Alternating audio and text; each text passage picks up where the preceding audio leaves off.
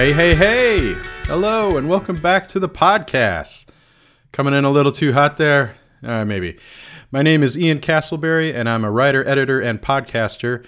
Thank you for listening and downloading. Thank you also for your patience as I had to pull over this car for a little while last week. After managing to avoid catching a cold throughout the winter, taking my vitamins, washing my hands, and knocking on every piece of wood near me, I finally came down with something. Allergies probably had something to do with it. I don't recall having these when I lived in Michigan. But in the North Carolina mountains, coughs and sinus headaches have been a regular part of my yearly routine. So I spent a good chunk of the weekend with an ice pack on my head, avoiding bright light, trying to clear my sinuses, and sleeping. Hey, who won the college basketball national championship? I missed most of that action.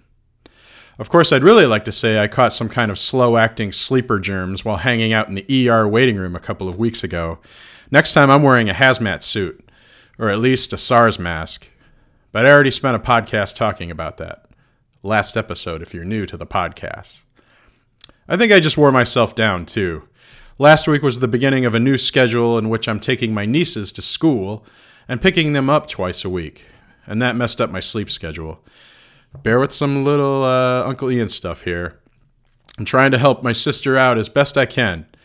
If you're saying to yourself, isn't there someone else in that household who also should be helping? Well, I think you've highlighted that particular math problem.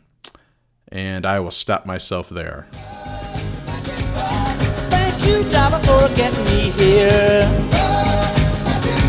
You'll be an inspector, have no fear. I'll probably talk about this more on a future podcast. You'll get plenty of warning if you prefer to avoid the Uncle Ian stuff. But just between us, it's just us girls gabbing, right? I really enjoy taking those kids to school. Uh, I probably caught my cold from them, though. Little walking petri dishes dipping into a germ pool every day. But if you know me or you follow me on social media, I already mentioned my nieces too much and post more pictures than I should. Maybe I'd feel differently if I had to do it every day. I can just imagine parents listening to this, nodding affirmatively. Maybe as you're taking your kids to school or daycare. But anytime I can be a small part of their lives, I'll take it. And any chance I have to make things a bit more fun for them, I'll do it. All aboard the Uncle Ian school bus. The soundtrack is from the movie Trolls. Always. There's no chance I'll be able to change it to anything else. Even the soon-to-be two-year-old in that minivan loves that soundtrack, and I am not allowed to sing along, no matter how fabulous I sound.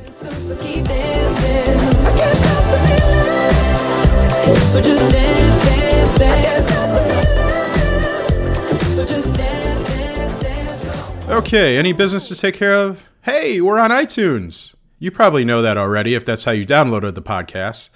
The bouncer unlatched the rope and let us in last week. What a great time to not follow up with a new show. And so many of you have been fantastic with your support. But you're here, and I'm here, and I thank you for it. And you probably know what's coming next. Please subscribe to the podcast on iTunes. Also, leave a rating or review if you're so inspired, even if you think this whole thing stinks. Any help you can offer to boost the signal here is very much appreciated. And I don't take that time or effort for granted. All right, should we get to the reason for this edition of the podcast? Let's review Shazam. Have you seen it yet? According to the box office figures, many of you did. The Big Red Cheese earned fifty-four million dollars in theaters over its opening weekend. That figure's closer to fifty-seven million dollars if you include the advanced screenings that Fandango offered a couple of weeks ago. That's when I saw the movie.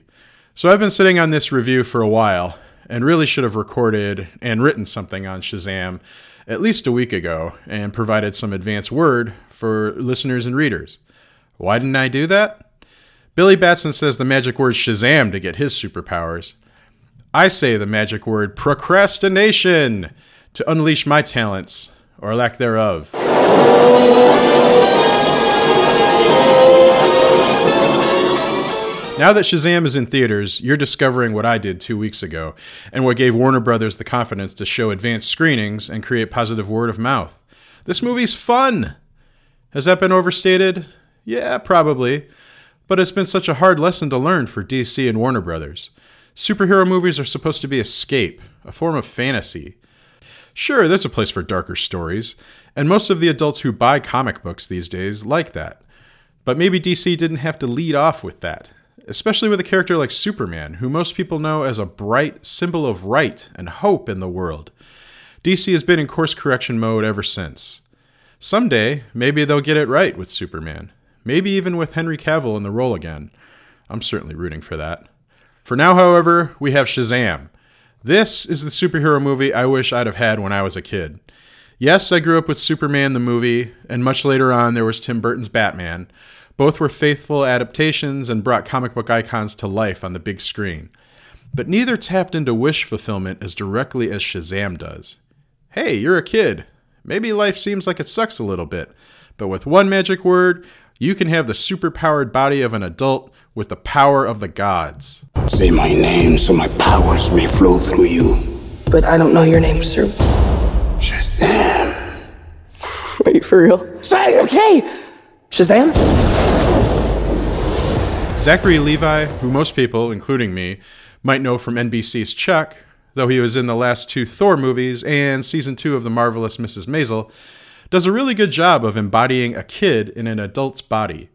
The quick pitch on Shazam is that it's big with superheroes, and Levi fills that Tom Hanks role nicely, trying to pass as a grown-up while wanting to indulge in all of the stuff that you're not allowed to do when you're an adolescent. That's where director David F. Sandberg and writer Henry Gayden find most of the comedy in this story. If you were a fourteen-year-old and suddenly looked twice your age, not to mention that you have superhuman strength and speed, can shoot lightning bolts from your hands, and later find out you can fly, what would you do? In an older era of comic books, you'd automatically decide to be a hero, help people, and fight crime, right? That's what you're supposed to do. But these types of stories aren't that simple anymore. And I think that's why this version of Shazam could resonate more with young and old than his past incarnations. Longtime fans of Shazam, who was originally known as Captain Marvel, but you can understand why both D C and Marvel changed that, and legal proceedings with copyright and public domain got us to this point. Those longtime fans might not totally be on board with this version of the hero. Young Billy Batson had a rough childhood in the nineteen forties too, being a homeless orphan. But the old Fawcett comics by C C Beck and Bill Parker didn't really focus on that because it was about the fantasy. The twenty eleven reboot by Jeff Johns and Gary Frank emphasized how miserable Batson's life was going through the foster system. Batson was an unlikable character, which was kind of a tough sell. I know I didn't respond very well to it as a reader myself. I was never a super fan of Shazam or Captain Marvel. For one thing, there weren't comic books featuring the character being regularly published. But I remembered him from the nineteen seventies T V show, which was terrible. And that memory must have stuck because whenever I saw the bright red costume, golden thunderbolt, and white cape in comic books, I responded. It really is one of the coolest costumes in comic book history. Spider-Man, The Flash, and Shazam. I think that's a solid top three right there. But D C Comics eventually took over the rights for the character, and Shazam was never quite popular enough to sustain his own book. Maybe he was a bit too golly gee whiz for readers who like brooding characters like Batman, Wolverine, and the Punisher instead. Sorry about your window, but you're welcome for not getting robbed. Oh, hey, what's up? I'm a superhero. I remember Shazam being revived in the late eighties, and he was a member of the Justice League.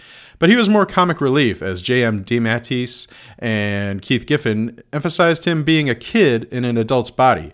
Jerry Ordway leaned the character more toward his nineteen forties roots, focusing on magic and wacky villains in The Power of Shazam during the mid to late nineties. By the way, that's a series that D C needs to release in collected paperback and omnibus form. I recently talked about that with Scott Russell, who runs the local comic book shop I go to, Pastimes in Asheville. Hopefully we can interview Scott here sometime soon. Uh, in the meantime, uh, Scott also is part of the Expendable Opinion Podcast. Uh, give that a listen. Uh, I'll put a link uh, in the show notes. Uh, that's, that's a funny podcast uh, with Miles Rice and Justin Wilson also. Through the two thousands, I think Shazam's archenemy and mirror persona, Black Adam, was a more popular character with readers. Please correct me if I'm wrong on that. I wasn't reading comic books regularly at the time.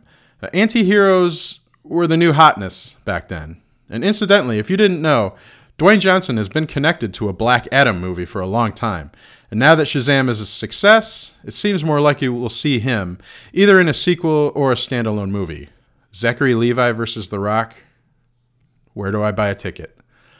All right, Pardon that comic book geek digression, but I had to establish that I'm not a totally casual Shazam fan. What about the movie, Ian? His name is Captain Sparklefingers. No, it's not. It's not my, that's not my name. Okay, what impressed me the most about Shazam is how it takes what is probably a standard superhero origin story and gives it a different spin to make it feel fresh. Essentially, the hero's origin is told through the villain. We've seen the bad guy be a mirror image of the good guy in many superhero films, but Doctor Thaddeus Savannah, played by Mark Strong, shows us what can be done with the power of the wizard Shazam. As a child, Savannah discovers an old wizard, portrayed by Djimon Hounsou, who's weary of opposing evil and wants to empower a new warrior in that battle. But Savannah isn't pure of heart and isn't deemed worthy of the power. Having that power taken away from him gives Savannah a believable motivation throughout the story. He doesn't want to just take over the world. He wants the near godhood that was within his grasp. He wants to show his belittling father that he matters. And when he sees someone else granted that superiority, he wants to take it for himself. Billy Batson doesn't look like he's worthy either. Portrayed by Asher Angel, he's a delinquent teenager who's run away from several foster homes, trying to get out of the system and find the mother he was separated from as a child. But he ultimately shows he's pure of heart by fighting for his disabled foster brother, Freddy, who's played by Jack Dylan Grazer, who is constantly bullied at school. That probably would have drawn Billy and Freddy closer anyway, but then Billy is given the powers of a superhero from the old wizard, and Freddy, being a superhero follower who has a Batarang replica and claims to have a bullet which deflected off Superman, is the ideal partner to help learn about those superpowers and promote him on social media. Origin stories are more fun when we see the hero in progress, not yet in full, learning his or her skills. Think of Peter Parker swinging into the side of a building in Sam Raimi's Spider-Man, Tony Stark's jet boot test rocketing him into the walls of his garage in Iron Man. Apparently I like seeing heroes collide with walls. Or even Bruce Wayne trying to avoid being arrested by Jim Gordon in Batman Begins. What are your superpowers? Superpowers, dude? I don't even know how to pee in this thing. In the swole, over-muscled body of Shazam, Billy Batson doesn't know his own strength. He doesn't know how he can fly. He finds out the hard way that he's bulletproof. And what he knows most about the lightning he can shoot from his hands is that he can put on a show for money, like a busker on a street corner.